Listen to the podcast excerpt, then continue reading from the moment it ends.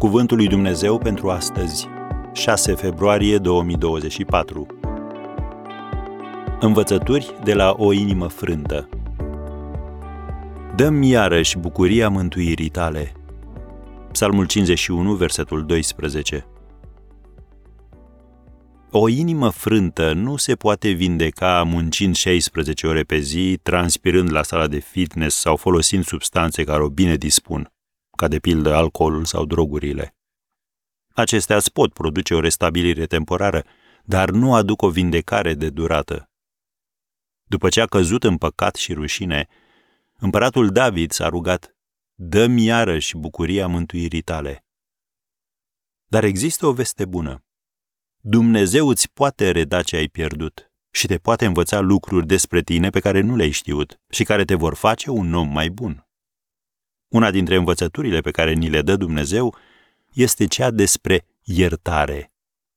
Nu poți să ții sabia neiertării deasupra capului cuiva și să aștepți să găsești iertare pentru tine însuți.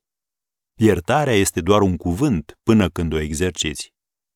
Pacea minții și încrederea în Dumnezeu depind de dorința ta de a extinde harul asupra celorlalți. Vezi Marcu 11, versetul 25. Cea de-a doua învățătură pe care ne-o dă Dumnezeu este despre relații. Unele dintre ele îți vor aduce mai multă durere decât plăcere. Trădarea lui Iuda, oricât de dureroasă, a fost instrumentul prin care s-a produs cel mai important eveniment din istorie, crucea de pe Golgota.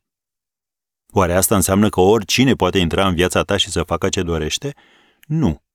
Accesul lor la persoana ta este limitat de scutul planului lui Dumnezeu.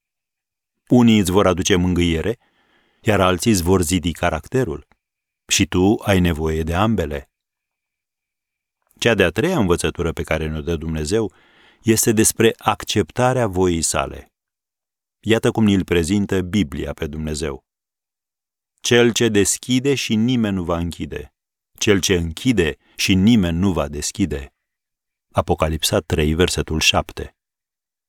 Indiferent dacă Dumnezeu deschide o ușă sau o închide, încrede-te în El și spune: "Da, Doamne!", pentru că El te iubește și se gândește numai la ce e mai bun pentru tine. Așadar, mai ales dacă ai inima frântă, acesta este cuvântul lui Dumnezeu pentru tine astăzi.